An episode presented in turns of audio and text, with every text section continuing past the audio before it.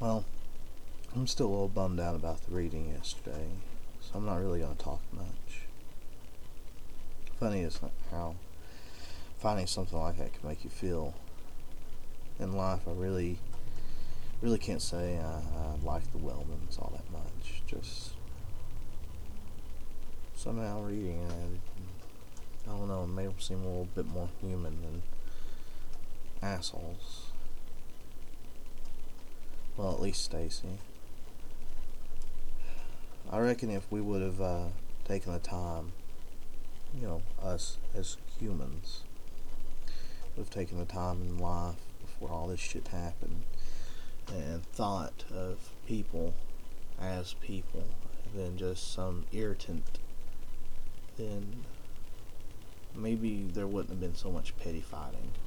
Maybe people would have gotten along a little bit better. I mean, I know that people would have still fought. I mean, what I'm talking about, maybe people would not have fought over some of this stupid shit that I've seen and heard of people doing. I mean, there's this one story. I don't know if it's true or not, but uh, there's these two men.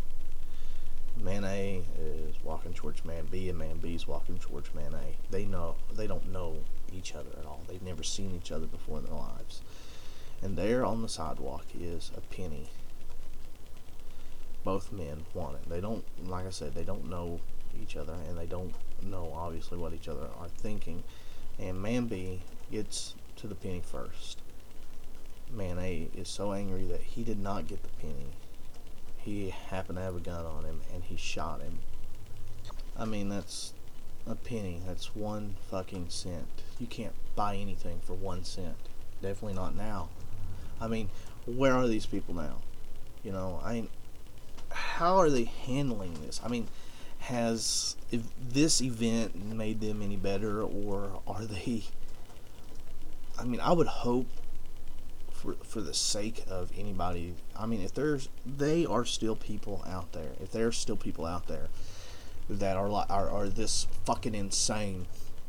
I mean, I hope that I don't know. I mean, I'm I'm afraid to say that they're they're they're around people. You know, other survivors are stuck with them, and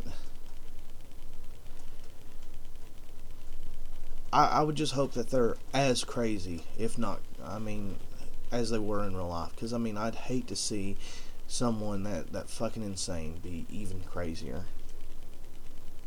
And it just blows my mind about all the petty little things that we we we did.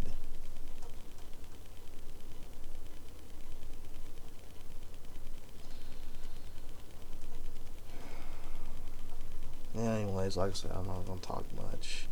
I think I'm gonna go to work on the radio for now and and probably eat and then go to sleep. I don't know. Well, anyways, this has been day 52, and like that even matters anymore.